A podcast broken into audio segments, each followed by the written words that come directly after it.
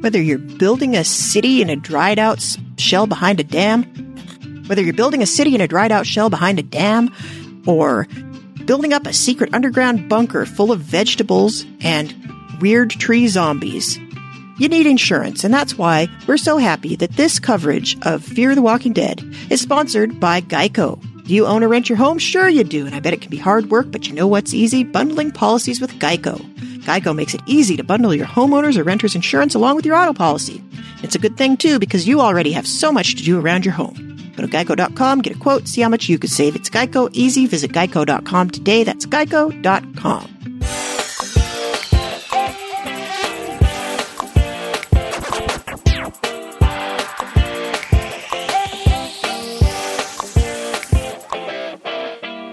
Fear the Walking Dead, Season 6, Episode 11, The Holding, is over. But we're just getting started here on post show recaps. We've got a well oiled machine for you here.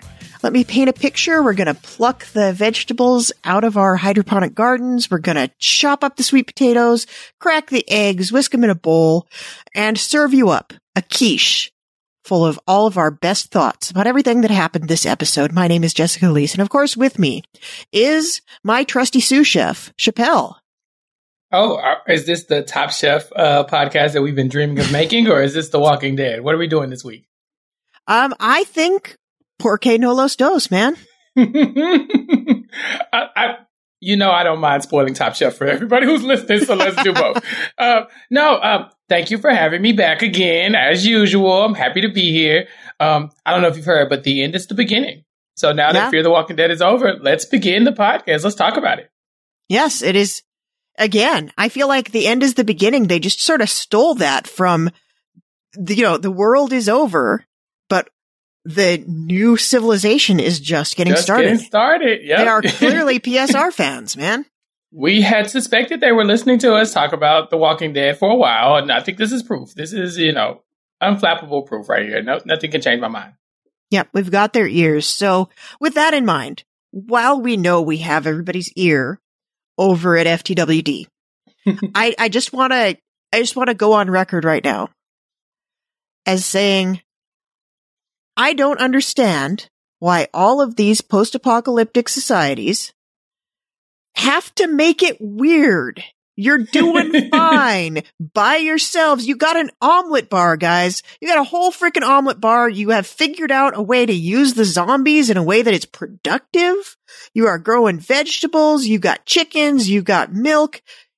It's all good. Why do you need to go and make it weird? Why You do you gotta- have to have a tree zombie? Why do you have to have embalming fluid? Don't make it weird. Just have the underground bunker with the vegetables and it's all good, man. You gotta cult it up. You gotta cult Oh. it up. If you've learned nothing else from the Walking Dead universe, is that if it gets good, it's because there's a cult behind it. Nothing runs in this in, in the world without a cult. I think if, if nothing else, the Walking Dead will always show us that. Like if it looks like it's too good to be true, you see the quiche, you see the omelet bar, you see the civilization, something in the back of your head should be saying, Is this a cult? Is this a cult? Before you even see the, the weird zombie seeing tree and people start talking to you about the mysterious Teddy that no one sees, but we all have to listen to every word that he ever says all the time. Like, you have to start thinking, this is really nice. Is this a cult? Yeah. well, Because th- that's the running question with The Walking Dead, it seems. yeah. And it's, I- I feel like so many of these people have it figured out except for the cult part. And it was even one of those things where sometimes it is too good to be true. Like when you roll up to Terminus and you mm-hmm. have Lieutenant Yar standing out front being like, here's a plate of barbecue. Come on in. Like that's messed up already. You know, there's something not right there. You got the, you know, you have the awesome cabin in the woods where Charlie and Alicia roll up and it's like, oh, it's very cozy in here, but oh, this guy makes weird art out of zombies and he wants to make it out of humans too. Okay. Yeah, some of that I get, but there's other places I feel like you'd be doing fine. You don't need the whole other extra weird dimension on it. And a lot of these communities, I, I find that they turn out to be weird and then they try to blame the weirdness of everybody else around them for their weirdness. Like you heard it this, this week. They roll up mm-hmm. and, and Alicia's like, I want to keep my weapon. And they're like, Oh no, we found out the hard way. We don't let people keep our weapons. Like, Oh, you're going to blame other people for you being the way you are. Sure. That's great. But you know, our groups never seem to bring somebody in. At least they don't, they would not feel this way. I know you would feel differently. Our groups don't ever tend to bring people into their fold who turn out to be bad choices. Yeah. And all of these other groups are like, is this why, is this why our group stayed relatively not weird? Because all of the other communities brought in somebody who turned on them or was way too weird.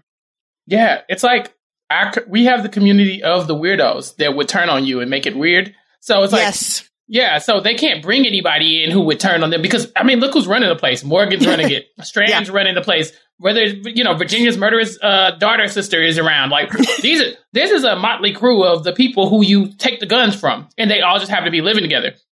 So whenever we come up on a different society and they say, "Hey, we have to take your guns," it's because they're trying to stop these legitimate people from doing the things that they're eventually going to do. And you can agree or disagree with that because these people have a point. If they wanted to keep their cult going, they should not have let them in with guns. It's a, it definitely matters, but it's still a cult and they're still crazy people and they're trying to kill these people. They won't allow them to leave. That's another pattern that we see in all these civilizations. Mm-hmm. Once, once you walk in, whether you want to be there or not, it's like, oh no, now you can never leave. I'm sorry, what? If you leave, they'll kill you. Why? I haven't done anything. Well, you said Morgan's name. Well, so I gotta die now? I just don't understand how we get from point A to murder very quickly in all of these civilizations. Yeah. And I think this is kind of your sign of a healthy civilization. And granted, we have not tested this with Morgantown yet, mm-hmm. but I really feel like if you find a group of people, figure out what happens if I try to leave.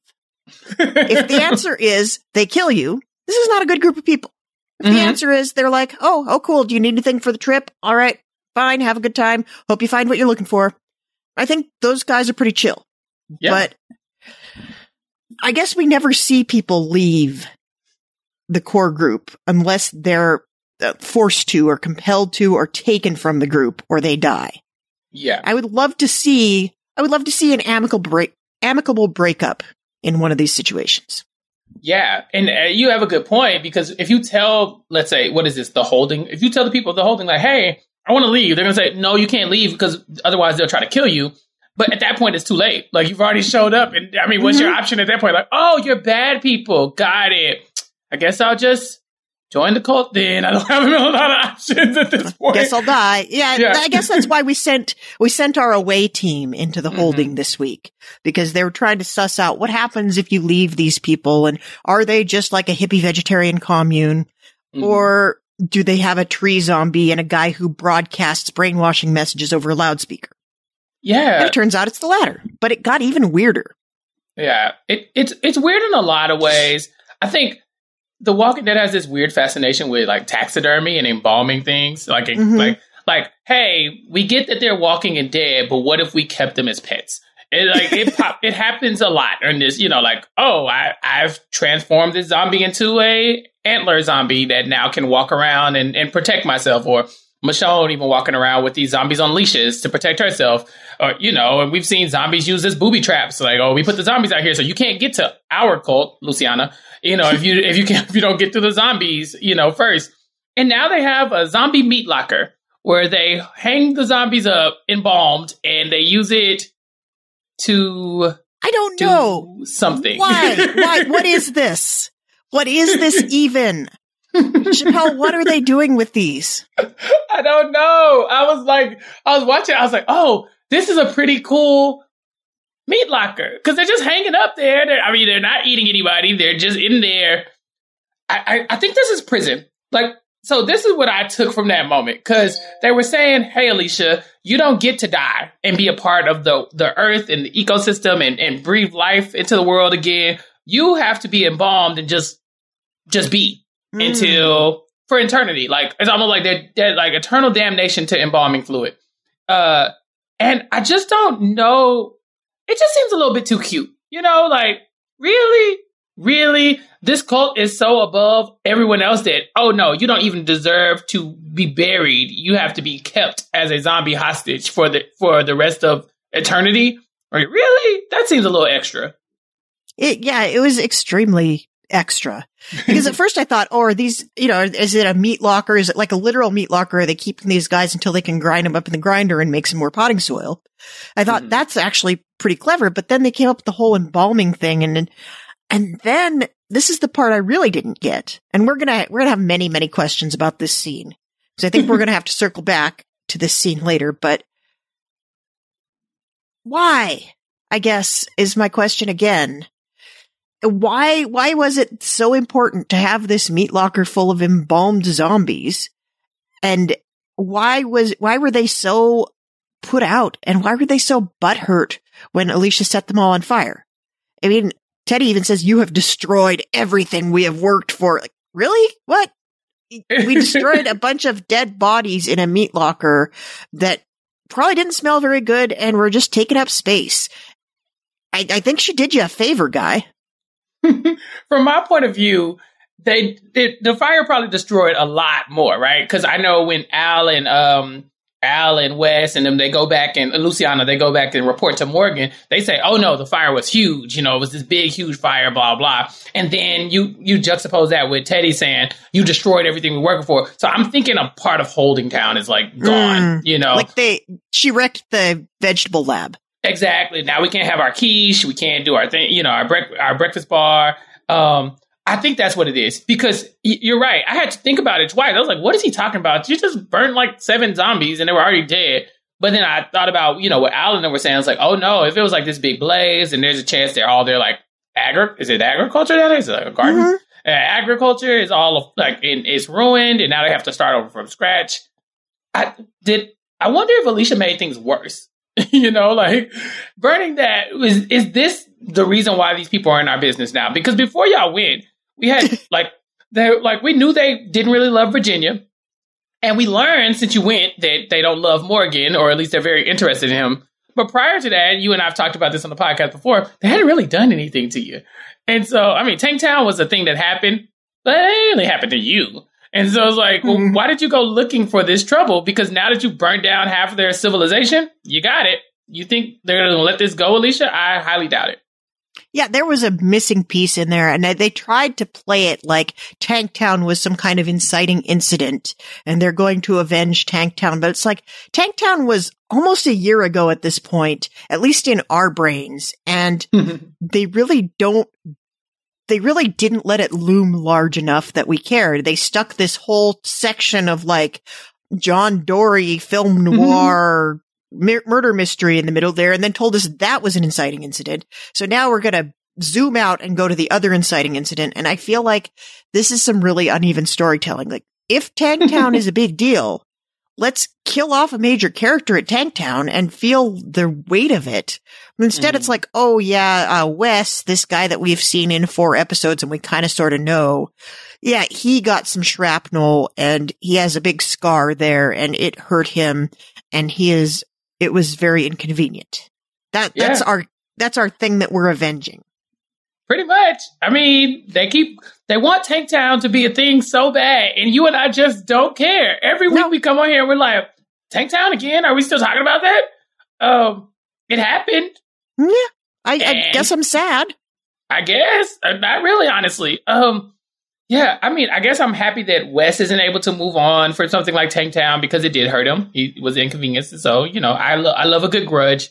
But yeah, this that wasn't enough to incite anything. This was kind of like we found out Morgan was on your radar, and then we went and burned down half your civilization. So now we have a problem with you. You know? Yeah. Now you now everybody is on their radar. Mm-hmm. And I honestly, I mean, Alicia is Madison Clark's daughter, so we knew this was a thing that was going to happen eventually. But it really, I feel like I'm not, I'm not feeling the stakes here. And I know the stakes are there and we're going to dig into what those stakes are and why they're there, but it's just not coming across in in a clear enough way. And I think there's ways they could have made that more obvious.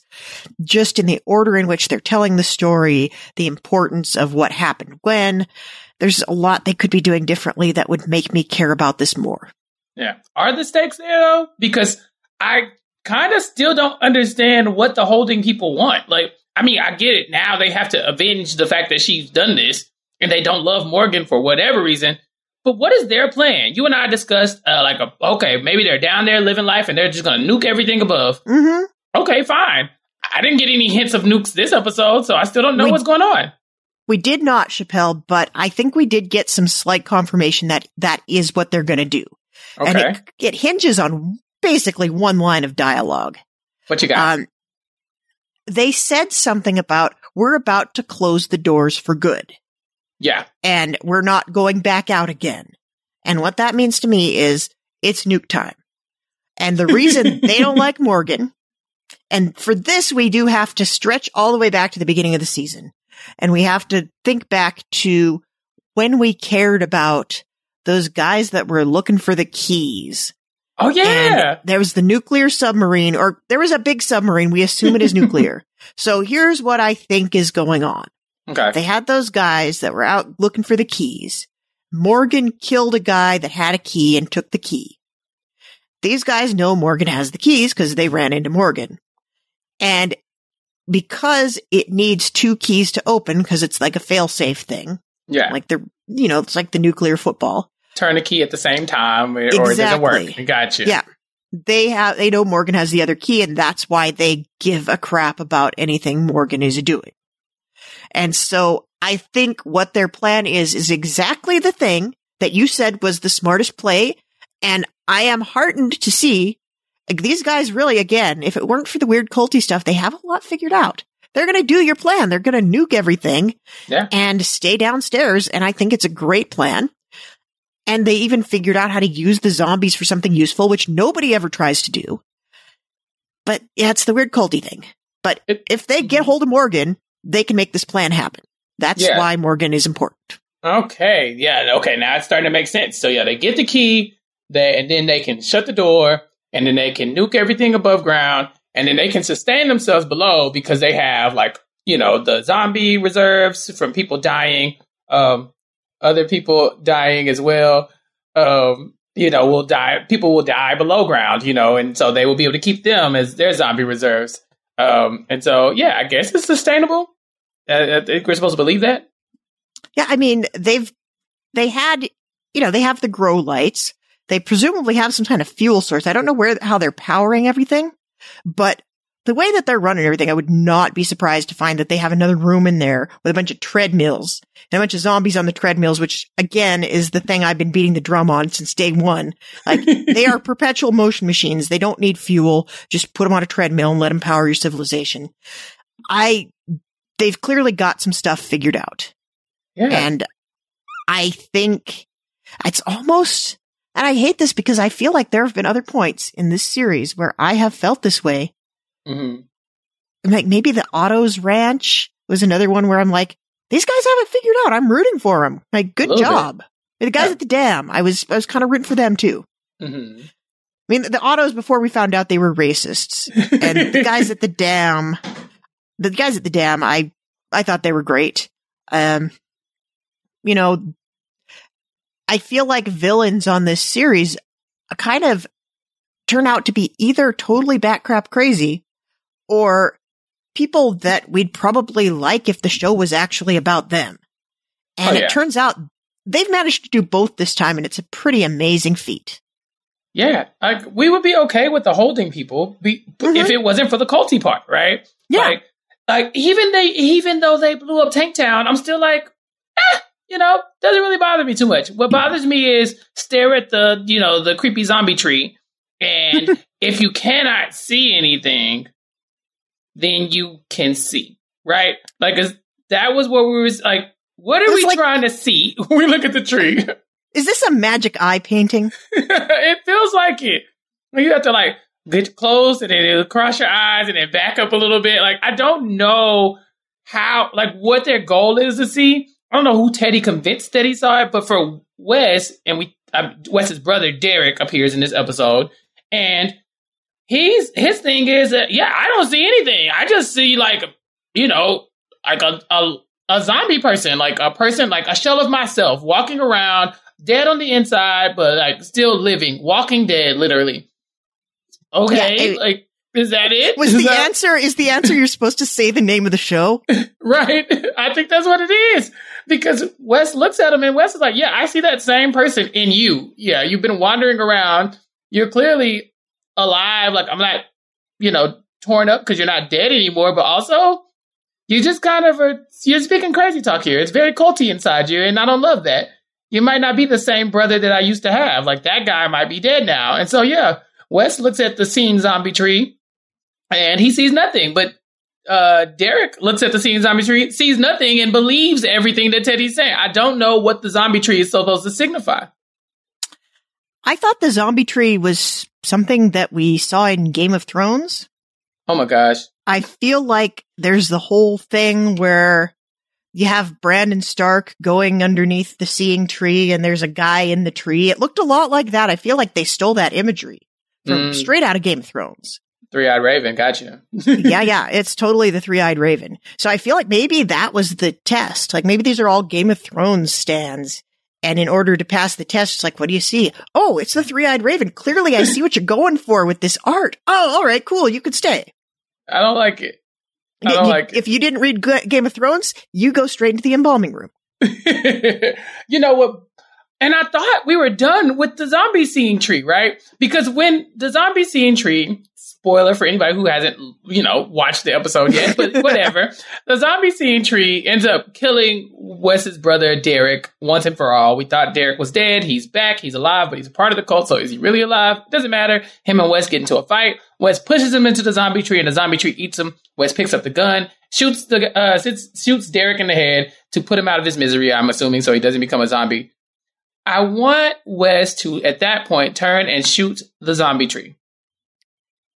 Do- yeah, why didn't he kill why the did zombie we kill the tree? zombie tree? You would think you've identified the source of its power. Like we found where the cult is doing the culty stuff from. Like we found the false I- like idol. Let's kill it. Let's burn it down. And no, he doesn't shoot it. From what we hear, we hear one gunshot. We have to assume that that was Derek. Um, but maybe, maybe, maybe did Alicia burn it down when she burned down the rest of the like? Did did we lose zombie tree as well? Our prophet. Oh, oh, did she burn down the zombie tree? Well, this is to me like if this is the segment where we spoil weird things that Okay. maybe some of our listeners haven't seen. There's an excellent movie, um, starring the great Sean Connery and the great Michael Caine called The Man Who Would Be King, and Mhm. there is. It is about these two white guys that roll up on this uncontacted civilization and end up getting worshipped as gods, and they don't really do anything to disabuse them of the notion. And then at the end, one of them like cuts himself and is bleeding, and they're all like, "Oh crap, he's not a god. Let's run him out of town." Right. Yeah. I feel like killing the zombie tree is like, you know, slashing up Michael Caine and Sean Connery. yeah. That's but you would think that would be the thing you want to do, right? Like I mean, don't get me wrong. You just killed your brother, but it wasn't really your brother anymore. So maybe you're not that invested with, you know, uh debunking this cult. But that would be at the front of my mind. Is like, okay, this thing obviously, you know, uh corrupted my brother. I need to, you know, kill it with fire or at least shoot it. And it's right there. I mean, it's a zombie tree at this point. Just shoot it. I'm, I don't know if you can replace it with another zombie to make sure that your religious lore like matters. And it was like, oh no, as long as we bring in another zombie, because with with all death comes life or something like that. I don't know. I'm sure Teddy could like you know logic his way through it, you know, convincing everybody to still be a part of the cult. But I would test the theory. I would have definitely shot the zombie in the head for sure. Yeah, that seems like, I mean, she must have just burned him down.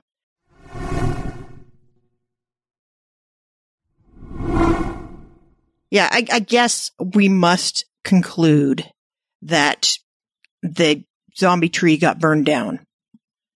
And that so. would be the, that would be the thing that they all have worked for. That has Yeah. to be it. Is wait, but how hard do you work for the zombie tree, right? Because zombies and trees are a dime a dozen. You know, like Mhm. you can get them from anywhere.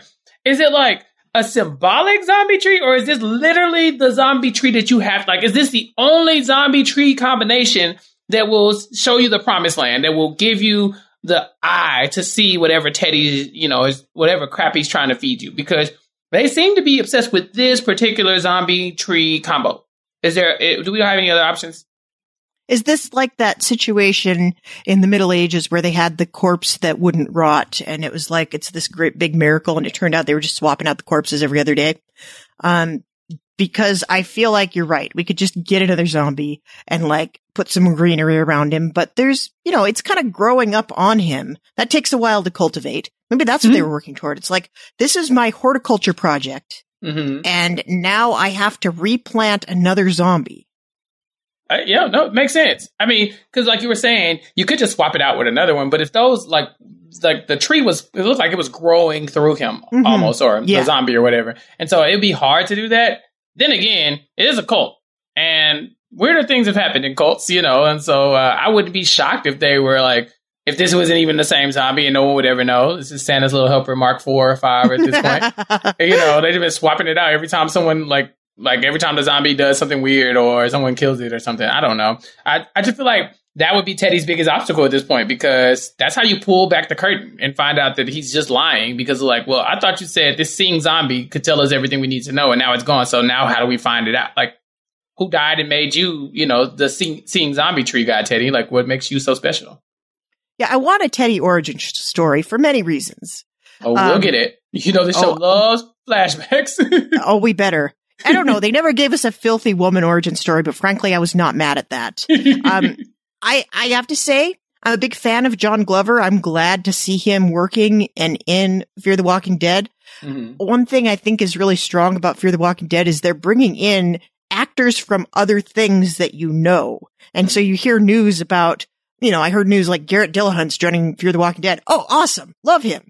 Jenna Elfman joining Fear the Walking Dead. Okay, great. Uh, she's been in more than one thing I've seen. Yes. And now we're getting John Glover, who is a brilliant character actor who can really sell this like sinister, creepy dude. It's like, that's what he does. And the main thing that I saw him in, and this is a show I strongly encourage anybody out there who's looking for something obscure to binge Look up the late 90s program Brimstone, which ran for one season, starred John Glover as the devil.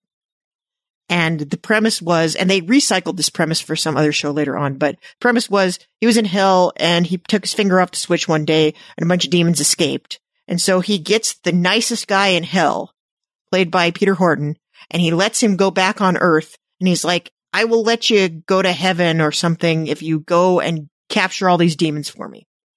And so it's like the devil is not just, you know, about evil and torture. He's like the gatekeeper to keep all the evil contained.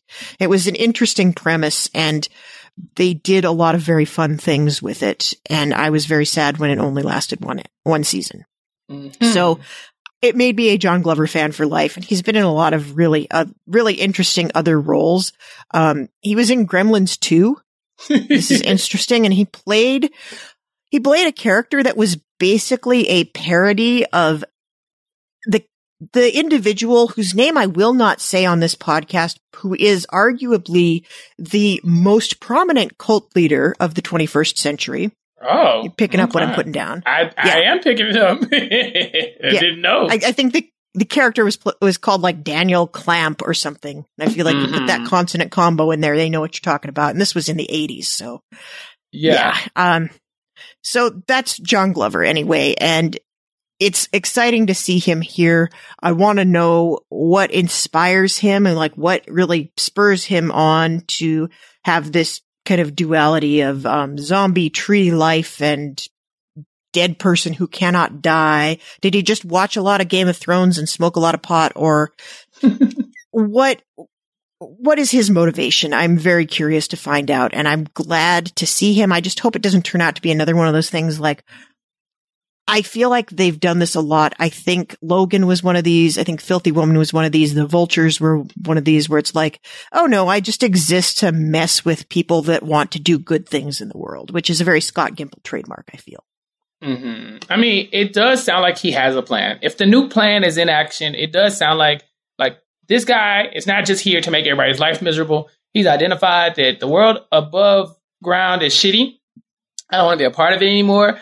And I don't want you guys to be a part of it anymore. we are going to take care of ourselves below and you know, and and we'll be fine. Like everybody above, I'm sorry, y'all are people. Uh, what did Wes's brother uh, Derek say? People are people, you know, mm-hmm. and you know, people gotta die, and your death will, your sacrifice will be a part of the new earth that we have. You know, when we come back above ground, I'm I'm assuming one day, uh, if ever. But you know, at least he has a plan. I really think the problem now is that his plan has been foiled from what we can tell, right? If Alicia mm-hmm. truly did you know, ruin everything for what they had going on.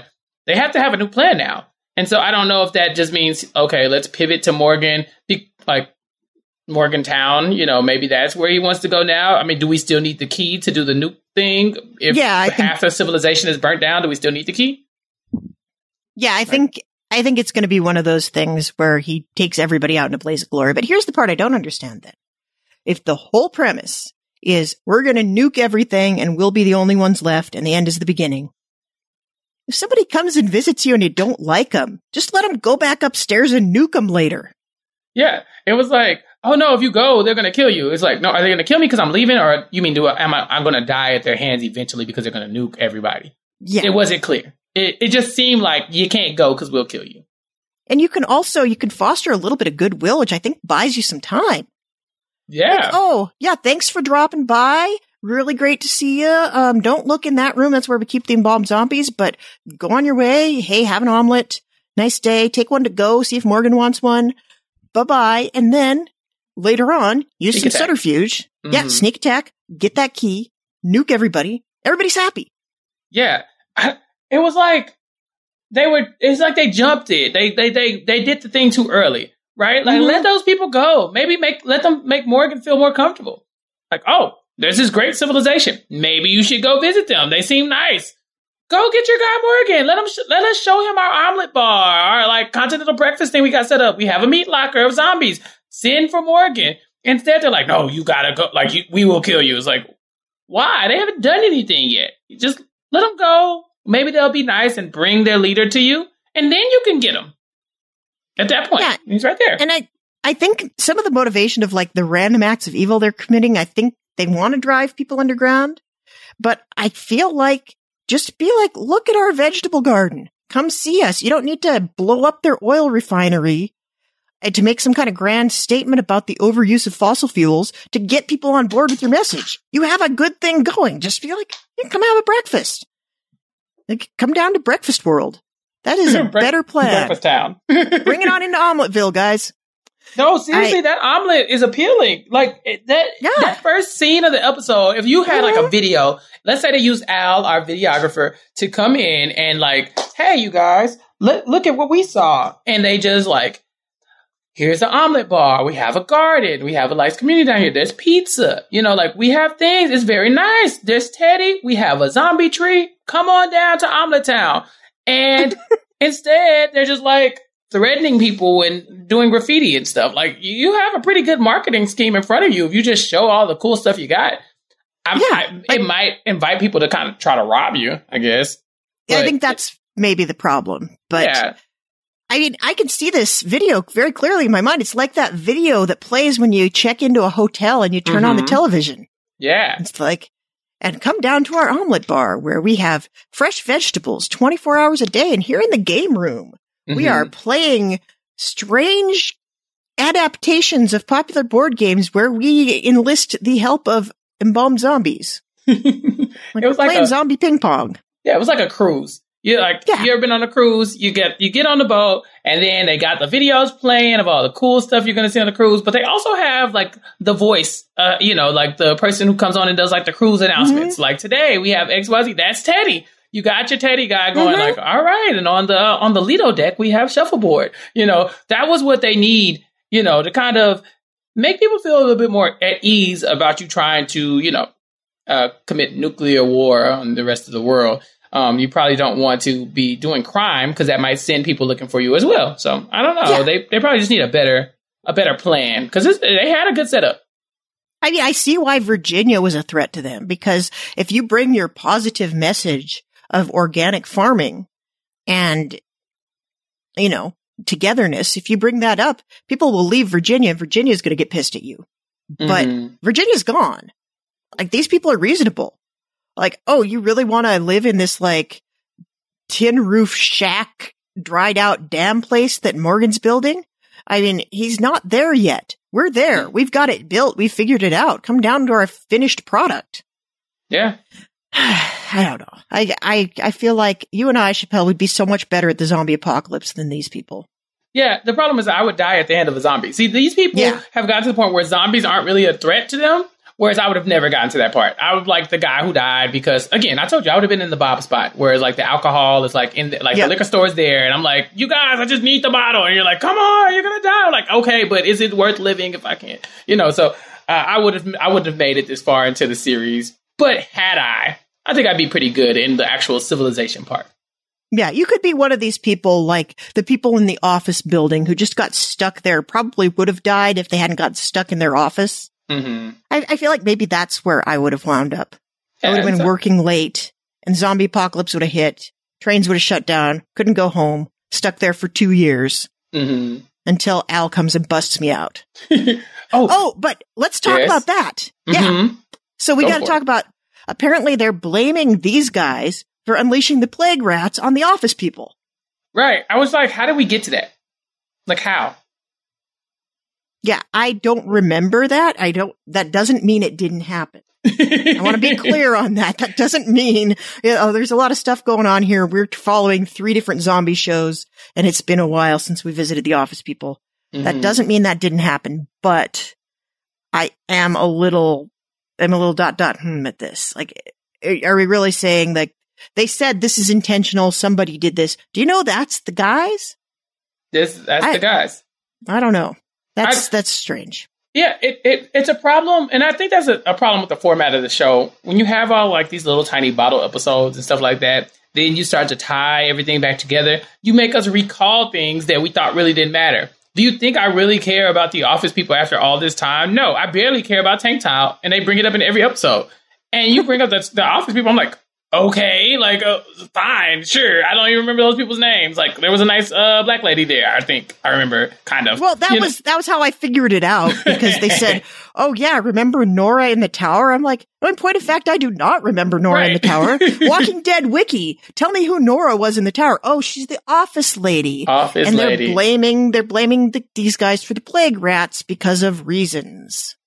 I- You need previously ons. Yeah. And I don't think we got enough previously ons here. We need to have, like Game of Thrones used to do this again. And I'm not saying that Game of Thrones was by any means the gold standard in how you tell a story on television. Game of Thrones, if they're bringing somebody back, they will be in season six and they will go all the way back and show you a flashback of somebody that was in season two for five minutes so that you know who that guy is when he shows up again. Mhm. So we need this. We need like, we need the flashback of the scene like, oh, this is bubonic plague. We have the, we have the plague. Somebody unleashed this on us, but who? right. And then skip ahead and then show Tanktown blowing up. Oh, Tanktown has blown up and somebody did it on purpose, but who?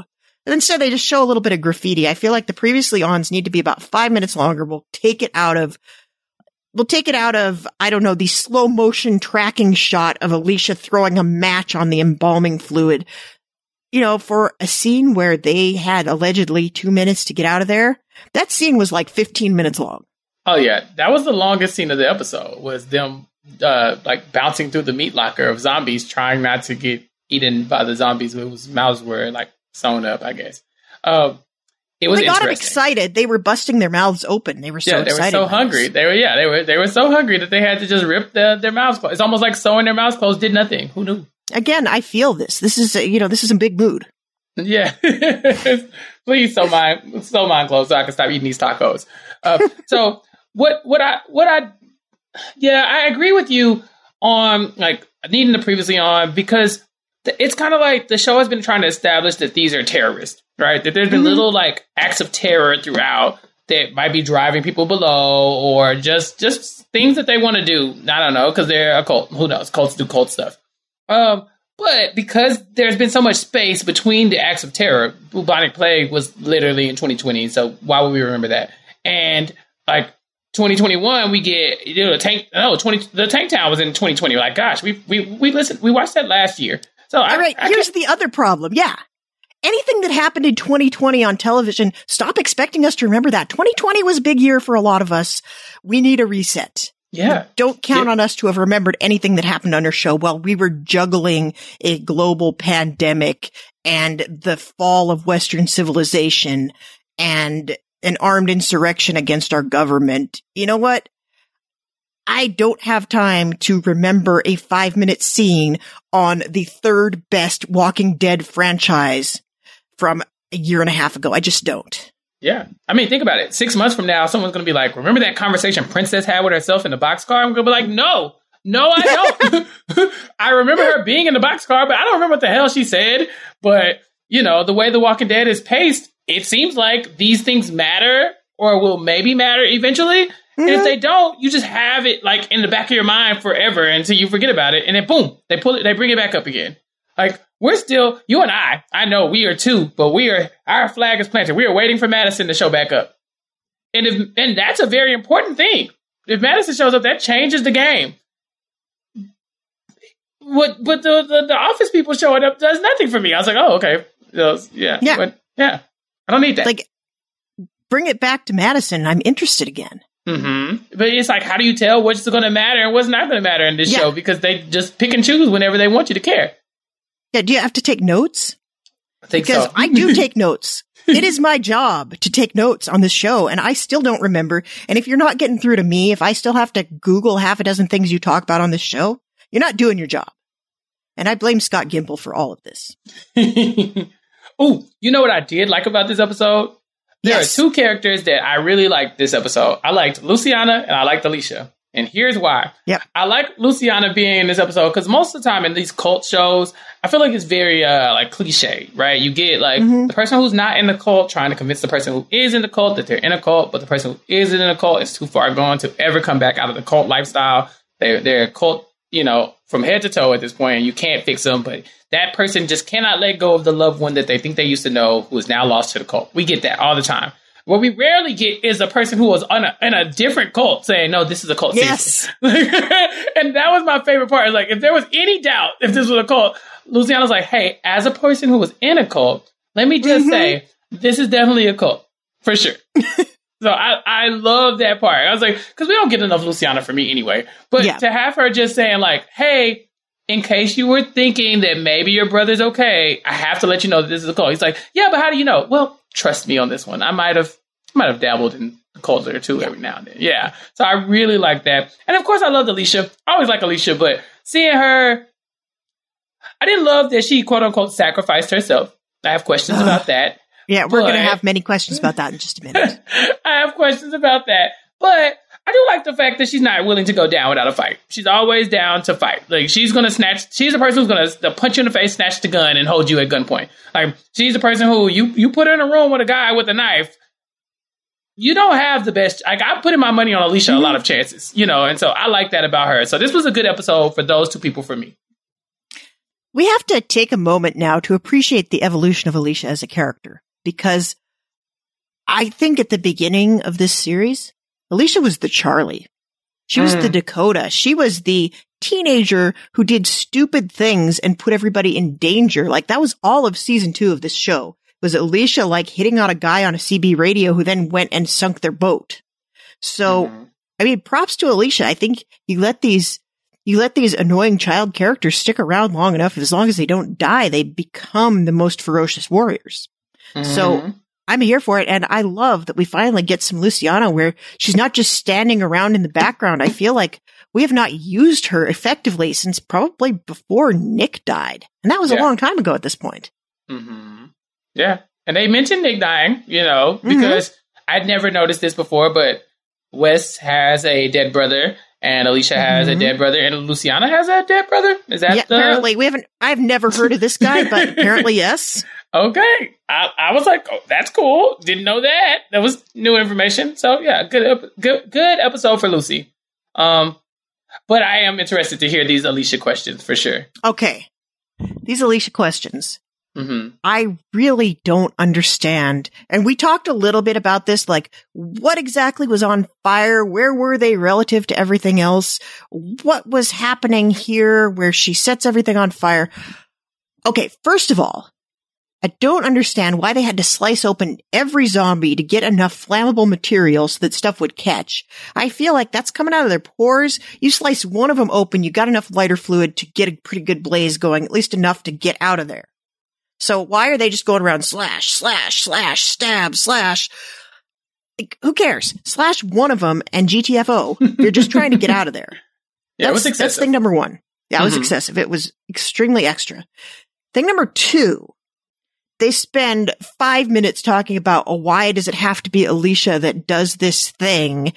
And I really feel like this is time that could be spent, you know, GTFO. yeah. And it was very much people on this show sure like to set things on fire in an enclosed space in an act of self-sacrifice. And we've seen it two other times. And at two of these three times, we have proof that the people survived the thing. I'm just saying. Yeah. So I think maybe that third time we might also get some, some conclusive proof one way or the other. I would like that very much. Also, what was the deal? Like she drops the match and then we cut to smash cut. She's all sooty like she is a cartoon character. She is Wiley Coyote who's just like landed in some TNT. There's not a scratch on her except she's kind of muddy Yeah. and she's back in the room on the other side of the zombie carousel.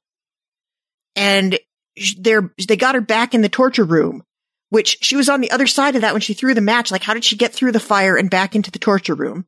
Yeah. And why didn't she just go the other way where everybody else was going and get out of there? She couldn't have been more than 30 seconds behind them at this point. She could have just left with everybody else. I don't get it. Yeah, those are all decent questions. Um, the yeah, so the embalming fluid as lighter fluid was clever, but I mean, did you really need that much? No, probably not. Um, twenty minutes to decide which one of us gets to sacrifice. Just, just go, just somebody do it so we can Eeny, go. meeny, miny, mo, dudes. Right, like it's y'all are arguing about who gets to be the hero. Just do it. Just be the hero. Bye. Because I'm not going to volunteer. Like, oh, No. who gets? Nope. Let's go. Let's go. Hey, you can come too. You honestly could just throw that lighter and just go. Let's come on. Come Yeah. with me. But okay, those were absurd to me. The one that kind of, I think the writers kind of tried to make sense of was when Teddy comes in and he finds Alicia's soot covered body, and she's like, he's like, no, well, this is before Teddy comes in. She they first leave her with the henchman. She dispatches the Mhm. henchman because she's Alicia and she can do that. And they they come in and they're like, oh no, we're gonna get Teddy on you. Teddy personally is gonna handle this. So Teddy comes in and Teddy asks her, Did you sacrifice yourself because you thought this was noble? Because I think Teddy, like us, could see you could have gotten out of this. Like you didn't have to sacrifice yourself. Like, did you think you were being noble? Then he says, Did you think you were being like your mom? And I'm thinking, oh, maybe she was like, you know, like just a chip off the old block. Like, mom sacrificed herself, so I have to sacrifice myself in a blaze of glory, and you know, and I will be the hero. It it kind of put me in the psychology of her a little bit because there she could have clearly gotten away. I don't if this fire was as big as they said, there's no reason why in the midst of a huge flame they were managing to capture Alicia. You would think there would be, you know, a little bit uh like distracted by the Mhm. flame burning I- I'm assuming some people, but also the zombie meat locker and the salad and uh, omelet bar. Like these other things are important and in flames, and Yeah, Alicia managed to get protect the caught. zombie tree. Right. Protect seeing zombie tree. But instead, y'all are chasing down Alicia. Like, I just feel like she could have gotten away if she wanted to. Maybe she didn't want to. Maybe Teddy was onto something. Mm, maybe she's playing the long con here. Yeah. Maybe, maybe Yeah. Teddy was onto something. Because, I mean, you could have got out. You could have got out. I mean, we did accomplish the thing where somebody got back to Momo to tell him what was going on. Mhm. So, sure. And they got all the maps out of there. Great. yeah. And they would have rescued Derek if he wasn't too far gone. hmm So, okay. Yeah, maybe Alicia's plan is to stay there. Like, she's just going to set some stuff on fire and then deal with the consequences. I She think the obviously- might be it. The consequence Yeah. might be what she wanted, though. I mean, Teddy even asked her that. Are you trying to punish yourself? Like, why are you sitting in front of me, lady, who who I should be killing right now? Like, why are you in front of me? You could have gotten away. Explain to me your mindset because the what the viewers at home are confused. I'm going to just tell you right now, Jess, you and I, and everyone else who watched this were like, well, why didn't you just get away, Alicia? Like, what didn't why didn't you just run away? I'm sorry, I don't understand why you stayed through this big fire to get captured. And it seemed like Teddy was genuinely confused as well. He's like, what was the Mhm. reason? Because, I mean, if you thought this was noble, congratulations, here you are. You want a ribbon? Yeah. You want an omelet? Right, yeah, we got omelet. Well, we had omelets, but you burnt those to a crisp, but we don't have those anymore. Yeah. Yeah. Well, maybe that's maybe that's what we're going to find out next episode. Like maybe she's down there for a reason. Like she has other business she wants to execute while she's in there and she Mhm. just let everybody else go so they could get the maps and stuff back to Morgan Morgan. So I yeah, I think if that's what it ends up being that she's still trying to totally sabotage them instead of partially sabotaging them and just getting out of there and making them mad, maybe she has to finish the job. Maybe that's it. Mm. She's just got to make sure that the entire omelet bar is completely scorched so that they don't just come after them mad. It's such Like, a they- risk they to have take, to- though. They have to die mad about it, basically. Yeah, but that's such a risk, right? Like, you're Mhm. one one like person versus an entire civilization of people, like mole people, I guess, and like you're just gonna like topple this empire on your own when the fire wasn't good enough. Like you're like, oh, I'll stick around through the fire because I could die in that as well, but I'll survive that to dismantle them completely. It's like, or just go back to Morgantown, regroup, you know where they are. They're recovering from a big fire, so you also know that they're probably not at you know operating on you know on all cylinders or whatever. And then go and you know shoot, re-burn it down. I don't know, like Bring some people, guns. right for people who have such a big issue with with Tanktown, they have no issue burning this place down with people living there. So I don't know, like the means might be worth the ends if you go and you know wage war on these people while they're weakened, as opposed to staying there and I don't know, dying. So she got lucky, I assume, because I mean, you couldn't have counted on her to win that fight. Like I said, I'd bet on her because we know how Alicia is. But anyone else is like, uh, you put her in there with, I don't know what Teddy's uh, right hand man was name was. I, I was Riley. I was calling him Vice Teddy in my um in my notes. I like Vice Teddy better. yeah, Vice. Um, you, John yeah. Connor, you can call him. right? Like you stayed with like fake, fake, like fake Teddy. It's like, well, I don't trust you to stay with fake Teddy. He's already said he wants to embalm you. Like, I don't, I don't know. Alicia, that was a decision. I don't know how she came to that decision, but she did. She did it. Yeah. And you know, Chappell, we have been right about exactly one thing. Uh, you have been right about exactly one prediction Mhm. in the Fear the Walking Dead universe, and I've been right about zero Fear the Walking Dead predictions. You got the thing right where you sussed out their motivation here. So I'm going to trust you that they, you know, there's something else going on here and she's going to, she's going to crack it.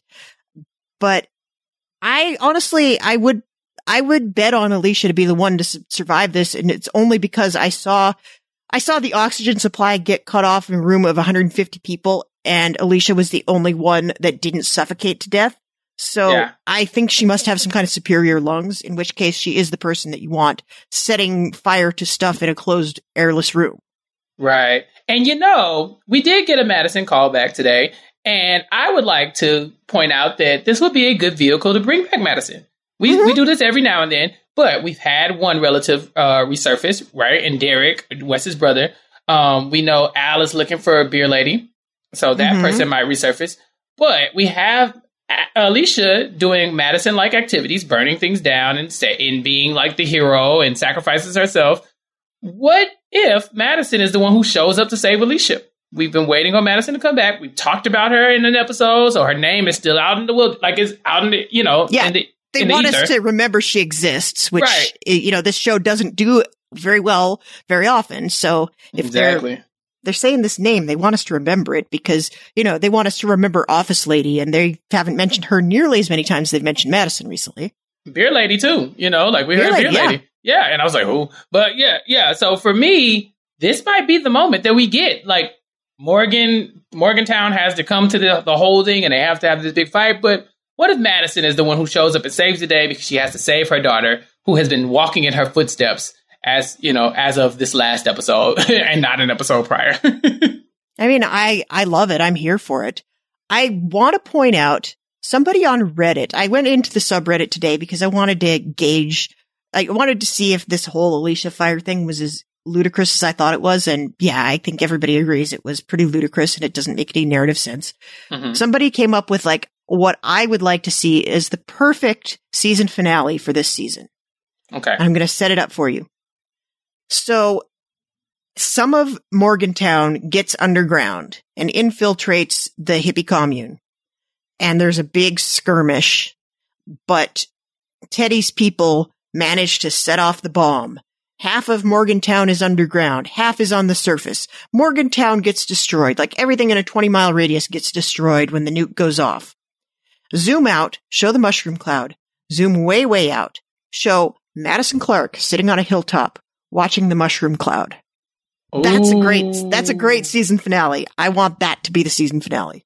Okay. So since we're, since we're in, uh, you know, this area of the podcast, I have to ask, who do we lose in the mushroom cloud, right? Because if Mag- Madison's watching, half the, half of Morgantown, so the A team is below. Mm-hmm. Who is up there that we're going to care about losing? So is this where we lose Dwight? We gotta lose somebody we care about. Mhm. I think Dwight has a lot of impact for the audience. I think the only people he has a real relationship with in the show are Al and Morgan. Yeah. I think we lose one of Al or Dwight. yeah. I think we lose one of Charlie or Dakota. If there is a merciful and just God in the universe, let's pray to the zombie tree that we lose them both. yes. Um, I think we lose June because Jenna Elfman is getting really bored with this stuff. Yeah. And she lost her Johnny. Yeah. So, yeah. She lost her Johnny. She's ready to go. I don't, I think she has accomplished everything she's going to accomplish. I think she's going. I think, I think Strand's got to be underground. I don't know how he gets there, but yeah. we don't lose Strand. We don't lose Daniel. We're never going to lose Daniel. He's going to be the last man standing. It's going to be like Daniel and Morgan at the end. Um, so I, yeah, I think there's a bunch of people. I think we probably lose Grace, but then we Mm, have Morgan is like underground with the baby. No! Wait, wait, wait, wait, wait, wait, wait. How? like, how do we I get Morgan underground with the baby? Yeah, I, I mean, I, I would imagine like Ooh. Teddy's people closing in and Grace is like, take the baby and run and Morgan runs. Oh no, she gives it to like one of Charlie or Dakota and is like, take the And they baby get, and run. yeah, they got the baby down there. Yeah, so Charlie's down there for sure. Dakota's With the up- baby. Yeah, Dakota's Yeah. up there blowing up. Or, or, or, hear me out. What if Teddy is like, oh no, in order to get Morgan to play ball, we have to kidnap what he loves the most, which is that baby. And so they got Mm. they now they have to go down to the holding because they have to like get the baby back. It's the baby rescue mission, and then you know up top they they don't get there in time. The keys are turned. You know, uh, Morgan's baby mama blows up a- along with Dwight and several other people, and then Madison sees it, and now Madison has to come, you know, and find out what's left of the Mushroom Cloud Village. So we're basically saying that Teddy is David Bowie in Labyrinth. Duh. Loving it. Yeah, I, mean- think Wait, look, for me, the way The Walking Dead works is that whenever you tell me there's going to be like a big death, it has to matter.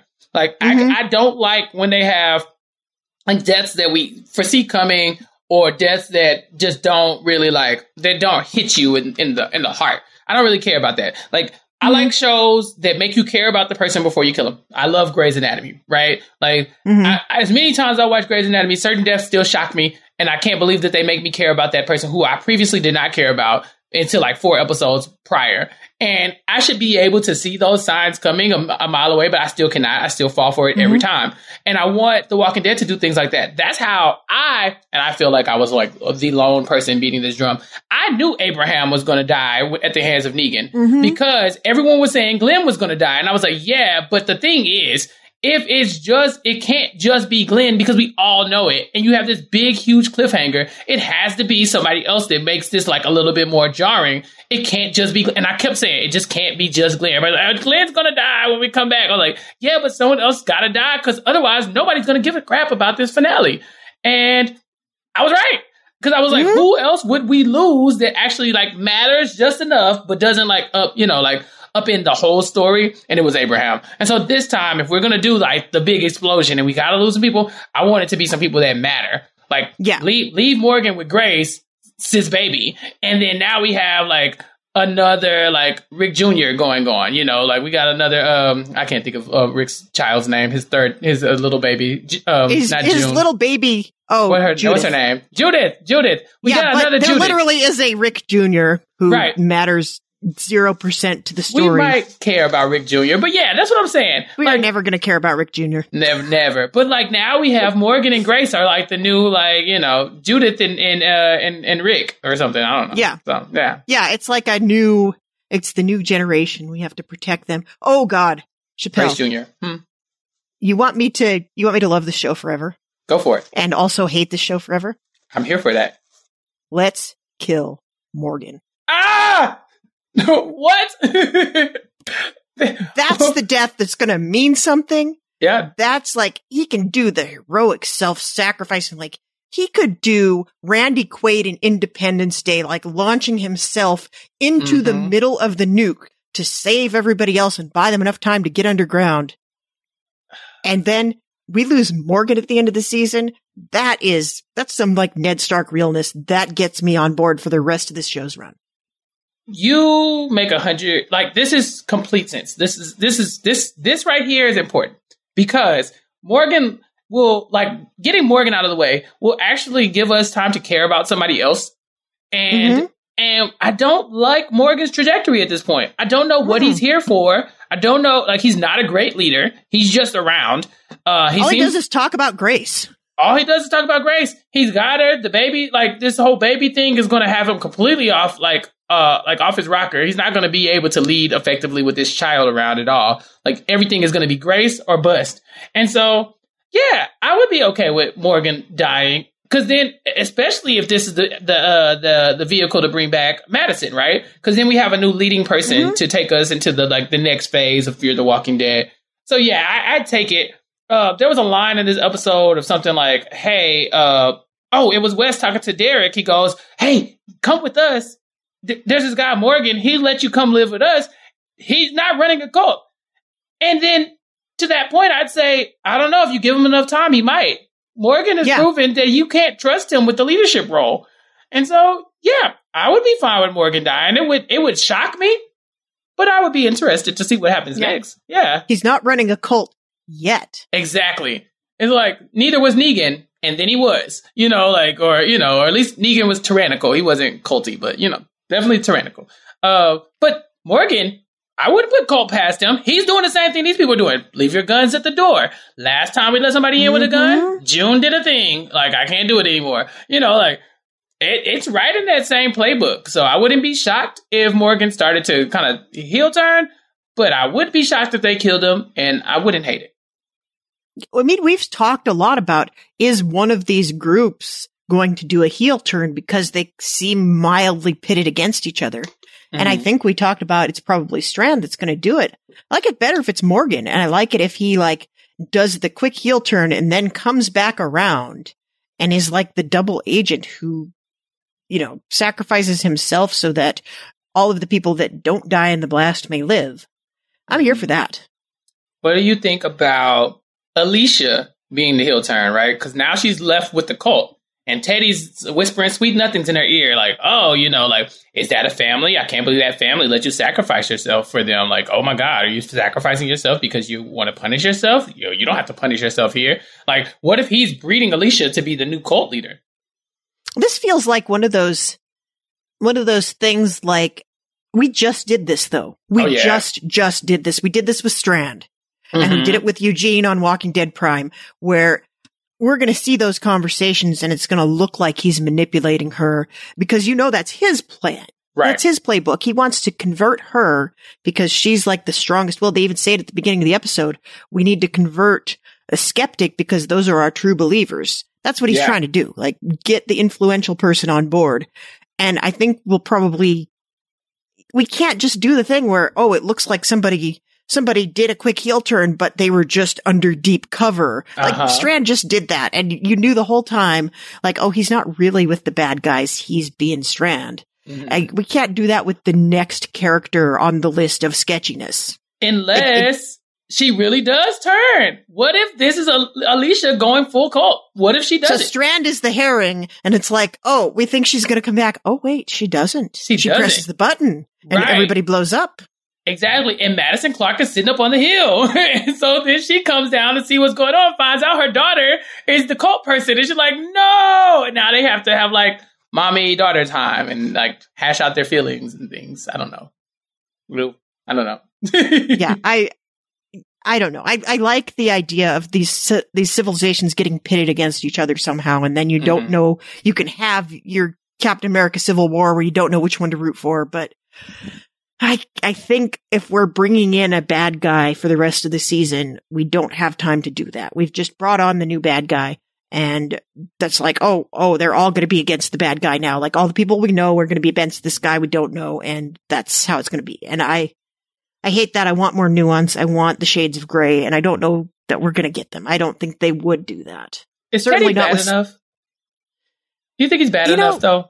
Teddy has some good ideas, like we've said, but yeah. I think I, I I mean, here's the spoiler, and all of you, all of you out there who do not want to be spoiled about anything that comes up in an upcoming episode of Fear the Walking Dead, I'm going to filibuster for a second to give you a chance to hit the skip ahead 30 seconds button so that you do not have to hear what I'm about to say John Glover's only contracted to appear in four episodes.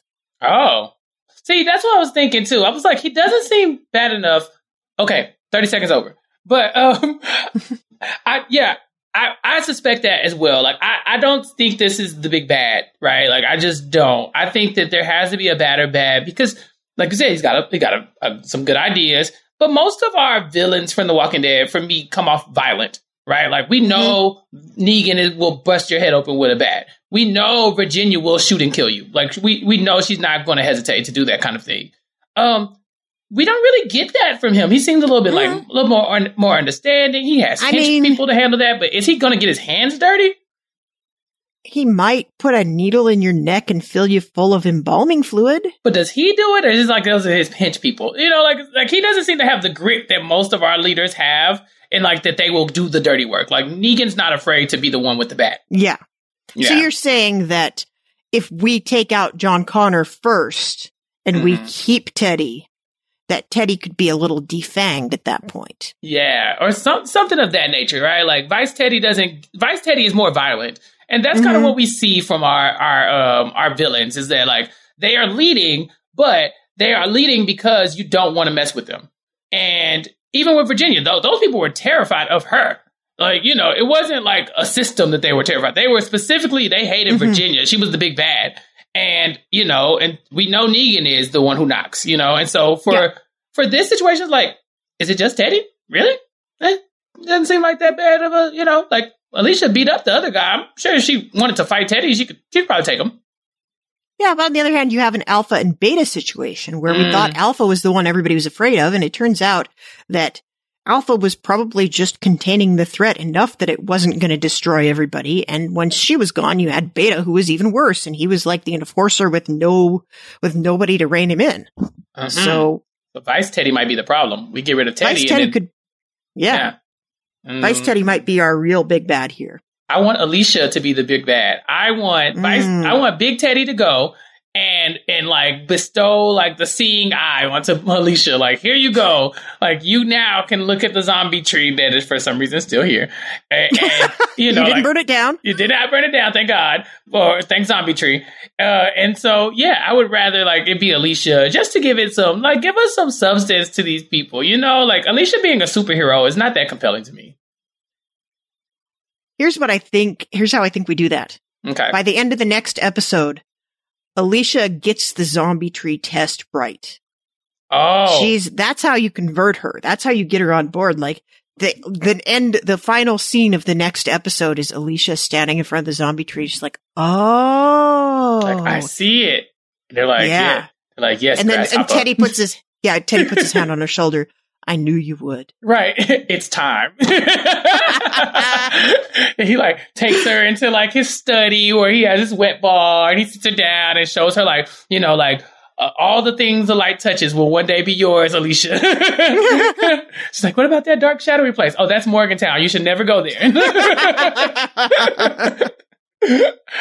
with that. I, I I like The Walking Dead because they give you enough ambiguity that you can you can play with the ideas but they're never as entertaining as what you come up with. And so it's always like those, they make interesting decisions, I'll say. Uh, but I like this part. This is my favorite part about the viewing of The Walking Dead is getting to speculate what could happen because they leave you so many outs by just making the world so nebulous and change, mm-hmm. like ever changing. Like, who would have thought an underground cult is what we were dealing with? Oh, wait, me. I figured that out. but up until last last time we talked, I had thought about it at all, and now it seems like to be the entire plot for the rest of the uh, the season at least. Um, so I mean, yeah. that's yeah, that's exactly it though. Like the thing that makes Fear the Walking Dead so much fun is that it is an entirely different show. If you don't like this show, wait five episodes, turn it on again. It's probably going to be a completely different show. And the entire, the entire fun of watching this and commenting on it is trying to figure out which show it's going to be next and being wrong every single time. And yeah, I, you know, we were the stopped clock that was right one time. Yeah, let's see if we can keep the party going. I'd Yeah. be okay with that. Yeah. So I wanted to spend a little more time talking about Derek before we go because I thought this recalled something we saw in Walking Dead proper the last time Walking Dead proper was truly infuriating and terrible. Hmm And that would be the episode where it's like in between the two eras of Walking Dead. So Michonne is pregnant with Rick Jr. and Rick is gone and Michonne's college buddy shows up. hmm And the idea that you thought you were the last person alive on earth and you found other people, you rebuilt society and it's been five years and then someone else you know shows up. That's so weird and so fascinating to me. And it's got to happen more often than we see on the show. So this is the second time I think we've seen that.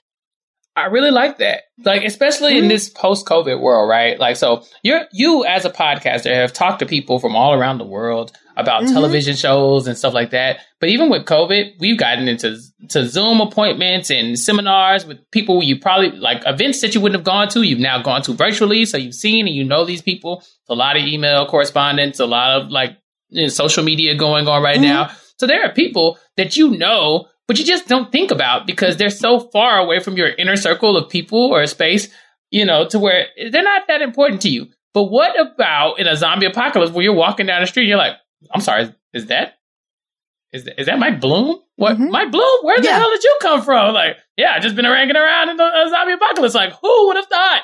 Who would have thought? And then you're like, oh, Mike Bloom's in a cult. Dang, that sucks. You know, so Yeah. but yeah, I, I so I appreciate that because the world is a lot smaller than we make it. Uh, Mhm. like these days, the internet has made the world so much smaller.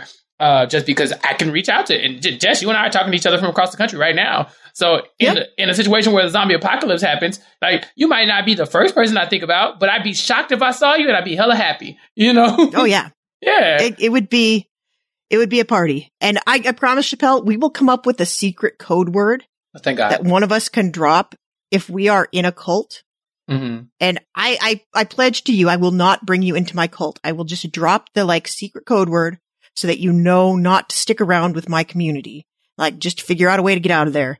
I probably won't be able to help you by then. I will be brainwashed but i pledge to you you do not have to join my weird tree zombie cult. And i will try to shield you from that as much as possible Yeah, and I think our friendship is contingent on me agreeing to that as well. Even though if if it if I know me, if I'm in a cult, I want all my friends to be in the cult too. So yeah, so it just listen, just listen for the key terms because there's ways to know that you're dealing with a cult. If you have a lot of people who seem to be just hanging on the words of one person all the time, Mhm. so like if there's like a Teddy said, Teddy said this, Teddy said you would say that. That's a, that's a key term. When someone Mhm. says that they that the person that they're listening to has already predicted what you were going to say, like oh yeah, Teddy said you wouldn't think that this was important. Like why does Teddy know what I'm going to say? It's a cult, you know, like or like oh you just don't see it yet. This is important, but you just don't get it yet. Well, can you explain it to me? No, I cannot. You have to see that on your own. That's cult language. That's, That's cult, cult. language. Yeah. So if you hear that coming from me, yeah, by all means, run the other way. But just know if, if I'm in a cult and I see you, I'm like, just come hang out. We can talk about TV. It's Hmm. fine. Teddy said it's problem. cool. Yeah, Teddy said it's cool. Yeah. We can talk about TV. Yeah. All right. Yeah, I, I suppose Teddy probably has a pretty good screening room. Maybe I will just join else. the cult. Yeah, I mean, they- I mean, honestly, what's the downside to joining the cult right now? The the one that we know Mm. about. The like we know they're going to blow up civilization. Civilization kind of sucks right now. It's a zombie apocalypse. You piss off Teddy, you get embalmed alive. You do That's get involved alive, so you do have to like you know you do have to like bend at the will of a tyrant. That is true. Mm. Um, Yeah. I mean the the, I mean, what was the downside to Lawton? You had to deal with Ginny. yeah? This is the same thing. Morgantown ain't that ain't no different. Morgan says Mm-mm. if Morgan says you gotta go, you gotta go. and that's it. And Morgan says, leave your gun Yeah. at the door. You leave your gun.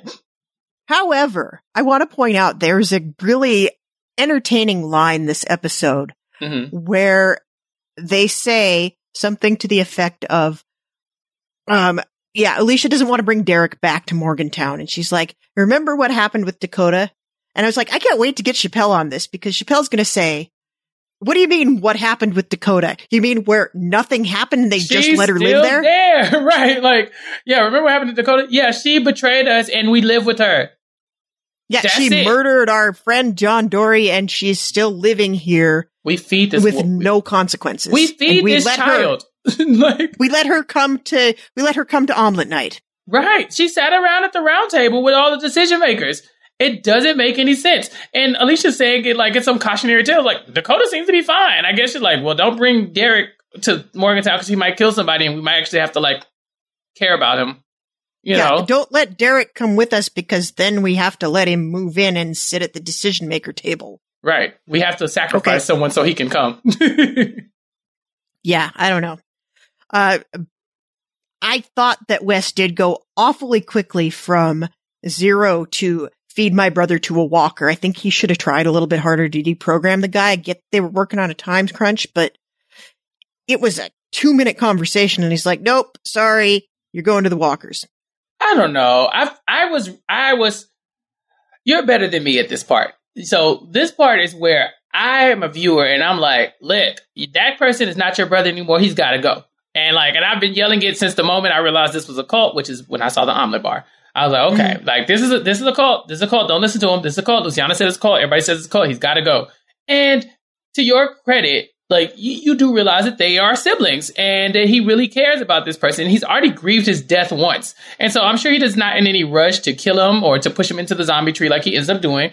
Um, so it does seem like he got there kind of quick. But I think the entire episode to that point, he was kind of like, like battling with that decision anyway, right? Like, so it's like, oh, this is a cult, but you're still my brother. And then they were in the, they were in the elevator about to leave. It was like, oh wait, no, this is a cult, and you were going to betray us. Then it became, did you know that I was at Tanktown when you tried to blow it up?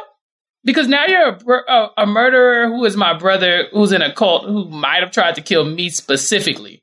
So then at that Yeah. point, it was like, our conversation should have been over, honestly. I've been giving you a lot of time. Now you have to go to the zombie tree death. Yeah, I feel like maybe if he'd owned up to it right away, he's like, yeah, sorry about the Tanktown thing. I realized you were there a little bit too late. I'm glad you're here now. Maybe that was how Derek should have played it. Yeah. Instead, like he was the worst liar ever. They're in the elevator about to leave and he's like, he's like, well, what did you bring? Oh, we got all the maps and all the, the list of all the places that we, I mean, they were planning to blow up. smooth, Derek, real freaking smooth. Yeah, Alicia says, "Why do you need those things to come with?" us?" And he's like, "Oh, you, I just take these things all the time, everywhere. What are you talking about? You don't carry your maps and coordinates to places that you blow up? That's why." I mean, that's a, that's a useful thing for them to take out of there. There's probably a lot of information that they don't have yet. yeah, it, they, yeah. Al- Alicia sussed it out really quickly though. She, she heard the, I mean, the slip Alicia. of the tongue. Yeah, I mean, it wasn't hard. Like you said, he he wasn't very smooth about it, but Wes didn't want to believe it. It's his brother, so. So yeah, he made the decision to kill his brother relatively quickly in the moment, but I think it was kind of like it was it had been dawning on him for a long time. It was just, yeah, he's got me staring at a zombie tree. He's got to go. Mhm. yeah. Yeah, the the instant he's like trying real hard to get you to stare at the zombie tree, maybe you do sort of second guess that decision. So, Yeah. all right, you convinced me.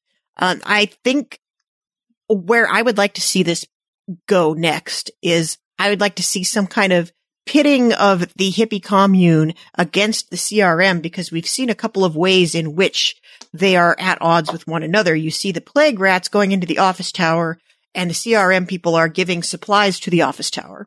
Mhm. So there was that, and you saw they have killed not beer lady and embalmed her alive and taken all of the maps and stuff.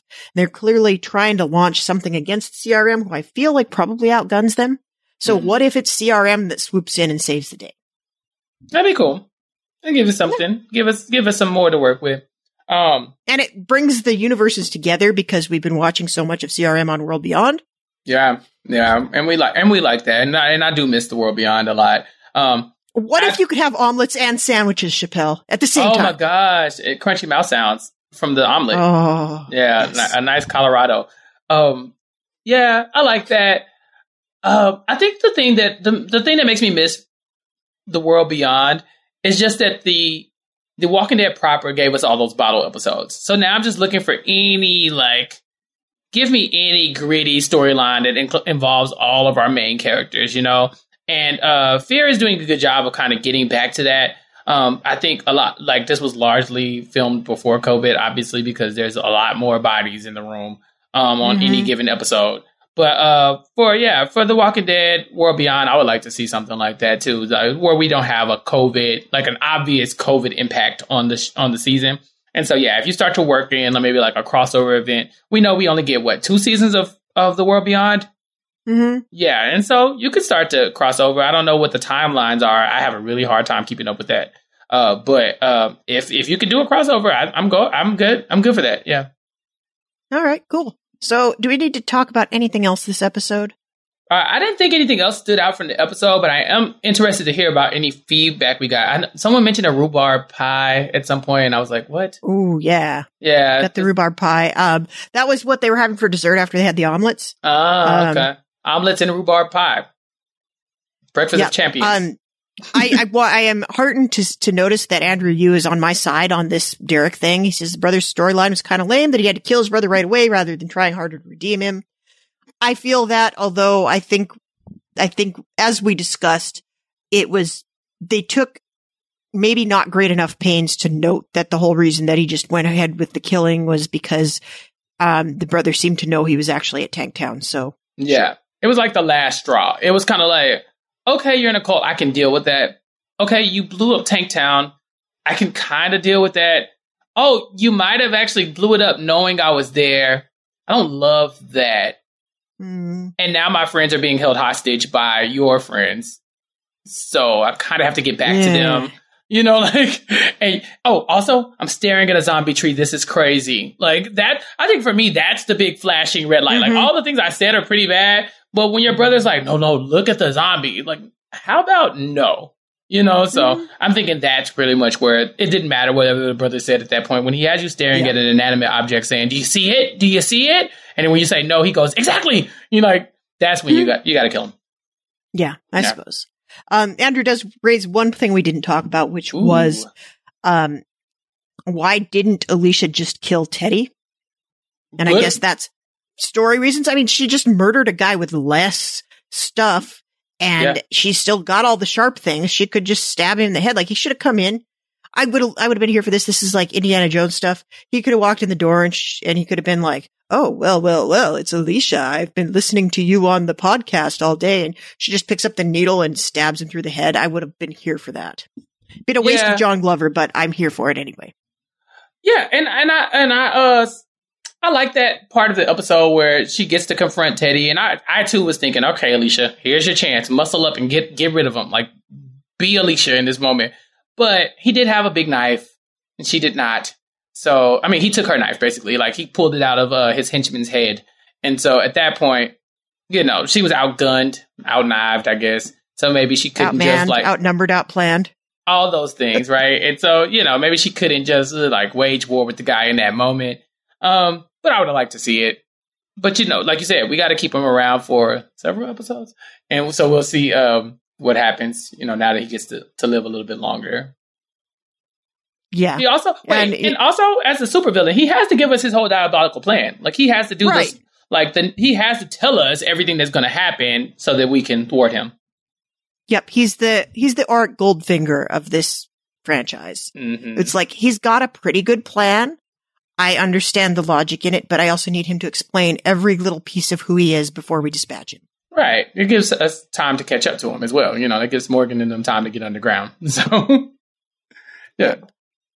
All right. So Chappell, what else are you up to this week? Uh, this week, reality TV rewind as usual. Uh, I will be talking about uh the flavor of love with Rob Cesternino this week. Ooh. Yes. Uh, we will be talking about three, episode three and four, iconic episodes of uh, season one of The Flavor of Love, um, where we'll be covering, you know, um, one of the most iconic reality dating shows of all time. It I only remember one thing about Flavor of Love. And that's and that's probably the good thing that to remember, actually, right? That's probably the thing you're going to talk about. Uh, we will we will touch on that for sure, but there are some other things we got to discuss uh, as well. But yeah, it's an iconic te- television show. It's it's birthed so many other shows. Like you get Flavor of Love, you get Rock of Love, you get Daisy of Love, you get Tool Academy, you get you know uh, I Love Money. I think um, it was just one, like the precursor to hey, let's get these absurd individuals that are too absurd for the Bachelor and the Bachelorette to be on uh, a dating show. And Flavor of Love pioneered that, and so we're going to talk about it. Aside from that, I think I'm I'm good until next week. To, uh, yeah, but I don't have anything else on the horizon. What about you? Uh, well, last week I was on one of my favorite podcasts, the Extra Hot Great podcast, Yeah, which is a TV survey, um, show where we talk about everything that's happening in the world of TV. And it has been, these are people whose content I've been following for literally since I've been on the internet. Um, they've been at this TV snark gig for 20 years and I've been there since almost day one. So it was really exciting to get to be on the podcast with them and to get to play game time, um, which I was very nervous about and I did okay. So you can check that out at uh, Extra Hot. I think you follow Extra Hot Podcast on Twitter and you can get the link to that or just search for Extra Hot Great in your podcatcher of choice to hear that. And then other than that, I am not doing anything because Yes. I had a very rough few weeks of work. I'm trying to limit myself to maximum two podcasts a week until I get out from under all of this. And so I am basically just doing zombies every week with you, Chappell. And that is more than enough for me. Um, I'm here for any guest spots people want to do, but I'm only doing one guest spot a week. So get at me if you want that. And I might turn you down because I'm full up on podcasts. oh no, um, I understand. I, I know you do. Hardest, second hardest working man in podcasting after our boy Rob Cesternino. oh, I, I thought I was going to be third after Mike Bloom. He ate a snake. Mm. Yeah, but that's not work for Mike. That's just Yeah. what he is.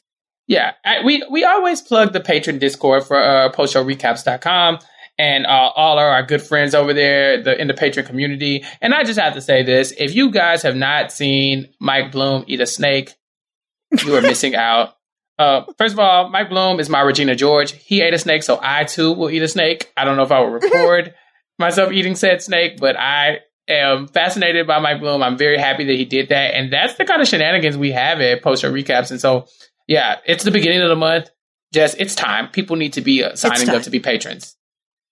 Get on board. Um, and one of the many patron perks, uh, if you go to postshowrecaps.com slash patron or patreon.com slash postshowrecaps, you can find out about the many patron perks. I think the biggest one at this point, $10 level and above, you get access to a private Discord server where you can see strange things like Mike Bloom eating a snake and apparently Chappell grabbing you by the collar and making you stand in front of Mike Bloom eating a snake until you tell him what you see. Yes. Um, but there are, there's a book club, there are screening parties, there are discussion groups, there's a Brant Steele, there is a casino that is run by Wario for some reason. And there are so many other strange and interesting things going on in the post show recaps Discord. There's also a merch tier on our Patreon where you can get Wigglers Wombats hats and other fun PSR stuff. So that helps us keep the lights on. We are really appreciative of all of our existing patrons. And if that's something you feel like you want to get in on, now is the best time possible. So just hit us up again. That's postshowrecaps.com slash patron or patreon.com slash postshowrecaps. So Chappell, if people want to tell us what they think of our theories or just tell you to stop accosting people about staring at the Mike Bloom tree zombie, where can we follow you? You can follow me on Twitter at Chappell's underscore show, C H A P P E L L S underscore show, where I am tweeting about television mostly. Um, look, it gets political sometimes, but being black is political. You know, come at me. Mm. And oh, there is I do have a patron secret though for the Ooh. people. Yeah, so one of the patron perks that you might see me tweeting about in a few days is that the pa- the patrons they play Dungeons and Dragons. Ah, they're making I you do that, huh? I've never played the Dungeons and Dragons. Uh, I was uh, on the other end of the spectrum of people who were playing that game when I was in high school. I was definitely on the like push people into lockers side of that. And so, uh, not the I was the pushy pusher, not the pushy. And Mhm. so, uh, so now I get to get pushed into the locker of Dungeons and Dragons. And so, um, for, allegedly, so this is secret, top secret, but we have Mhm. we might have a private secret game that nobody will ever see of Dungeons and Dragons on the horizon for me. And if I like it a lot, I might participate in some public ones in the in the patron Discord. So that's something that you might see me tweeting about, uh, not so cryptically in the next few days. That sounds very cool, Chappell. And I, for one, would love to see it. Although I was on the opposite, opposite spectrum of that. I was like, guys, can I play in your D&D game? And they're like, no, get out of here, nerd. So- That's where I'm coming from on this. I feel like we meet in the middle and the mid in the middle, there's a D&D game. Mm. Is there And a it's D&D not even game called for, a game. Yeah, is it? But is it for us though? I don't know if it's for us. I think we're kind of on the outside looking in here, but I will stare at it for a little while. I'll tell you what I see later on. Okay, because I was going to say, since you want to take a break from podcasting as much, Mhm. you you might want to spend some time with Chappell in the Discord playing Dungeons and Dragons one day. We'll see. We'll see. Okay. We'll see where we're at. I'm going to send Grace after you. She's going to go get you. No. All right. So you can follow me on Twitter at, at Haymaker Hattie. And if you want to send us an email about anything to do with The Walking Dead, Fear the Walking Dead, Walking Dead World Beyond, or or just to yell at us for any of the shows that we spoil on this podcast, you can email us at twd at postshowrecaps.com. That comes straight into our inboxes and maybe we'll read your email on the show. Um, we want to thank everybody once again for tuning in to this podcast madness, for supporting us on Patreon, for tweeting at us, giving us valuable feedback, rating and reviewing and sending us emails. And we, I think that's about it. Chappell, I gotta go stare at this tree zombie a little bit more. Um, so thank to you, thanks to you for turning me on to this amazing cult and omelets on me next time I see you. Amen. I'm down with all of that. And thank you, uh, All right. listeners. We'll talk to you next time, I guess. All right. Bye everyone.